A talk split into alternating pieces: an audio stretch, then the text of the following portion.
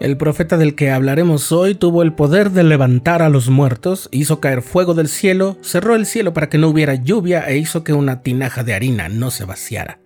Pero además, hay algo que tenemos en común con él. Tuvo que pasar mucho tiempo confinado y sin salir porque su vida corría peligro. Elías el profeta fue un hombre así, un hombre de poder, de milagros, un profeta tan digno que fue trasladado y recogido de la tierra en un carro de fuego. No es de maravillarse que Elías haya llegado a ser uno de los grandes personajes de la historia de Israel y uno de los profetas más notables del Antiguo Testamento, pero también fue rechazado por su propio pueblo. Estás escuchando el programa diario, presentado por el canal de los santos de la Iglesia de Jesucristo de los Santos de los Últimos Días.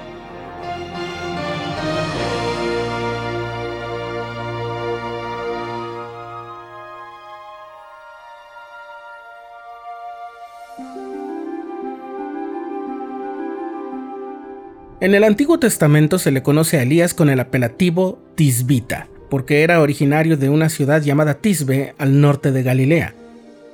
Ejerció su ministerio como profeta en el norte del reino de Israel. El presidente Joseph Fielding Smith escribió lo siguiente en su obra Doctrina de Salvación. La primera aparición de Elías el profeta de la cual nos enteramos se encuentra en el capítulo 17 del primer libro de los reyes, cuando se presentó ante el rey y dijo, Vive Jehová, Dios de Israel, en cuya presencia estoy, que no habrá lluvia ni rocío en estos años, sino por mi palabra.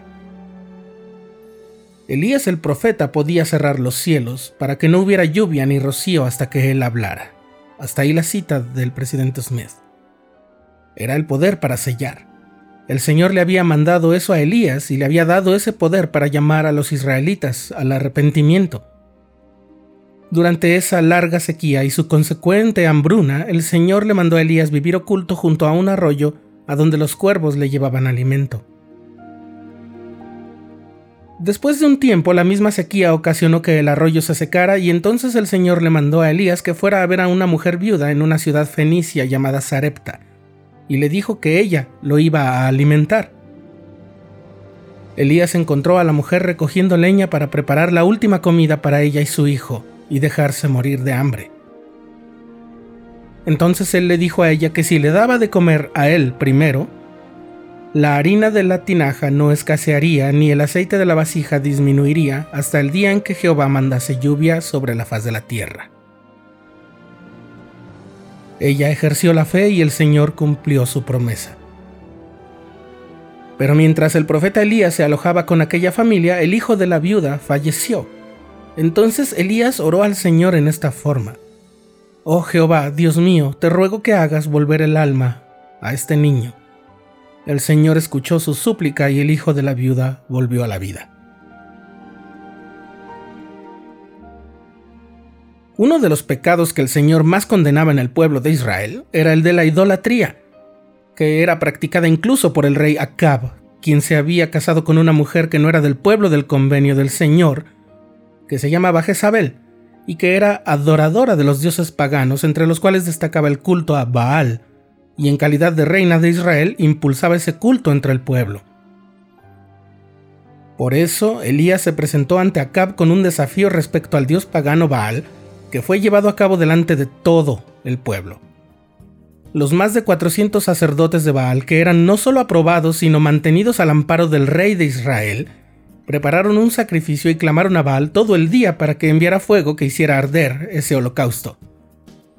Es muy célebre la actitud desafiante de Elías que les invitaba a orar con más ahínco y a gritarle a su dios pagano, porque seguramente estaría durmiendo o distraído. Él sabía que se trataba de un dios sin vida, un objeto pagano de adoración, sin poder y sin vida. Los sacerdotes de Baal oraron, gritaron, bailaron, se lastimaban a sí mismos, pero el fuego nunca llegó. Elías construyó un altar con doce piedras que simbolizaban las doce tribus de Israel y cavó una zanja alrededor del altar. Entonces hizo que se vaciaran doce grandes recipientes de agua sobre él y el holocausto bañando la madera e inundando la zanja. Ello aparentaba un acto muy imprudente porque la sequía aún persistía y Elías parecía estar desperdiciando una gran cantidad de agua que se había recolectado. Pero al proceder así se aseguraba de que fuera casi imposible hacer arder la ofrenda. Entonces clamó al Señor, y éste hizo descender un fuego tal que consumió el sacrificio, el altar y el agua. Mediante este milagro el Señor no solamente respaldó a Elías como su siervo y profeta, sino que demostró ser el Dios viviente al cual Israel debía servir y adorar. El único. Así fue que todos los que estaban presentes cayeron sobre sus rostros confesando que Jehová es Dios Después Elías oró y el Señor abrió los cielos para que lloviera. Así el pueblo fue consciente del engaño del culto a Baal y los sacerdotes paganos fueron ejecutados según la orden de Elías que estaba aplicando la ley de Moisés. Elías tuvo que ocultarse un tiempo más de las pesquisas de Jezabel hasta que Acab murió y también ella. Al final de su vida terrenal, Elías no murió, sino que ascendió a los cielos en un carro de fuego. Durante el ministerio terrenal de Cristo, Elías apareció en el monte de la transfiguración y le dio las llaves del sacerdocio a Pedro, a Santiago y a Juan. En abril de 1836, Elías el profeta apareció también en el templo de Kirtland para restaurar sobre la tierra las llaves del poder sellador que harían volver el corazón de los padres hacia los hijos y el de los hijos a los padres. ¿Hay alguna duda de por qué Elías, el profeta, es un auténtico héroe de las escrituras?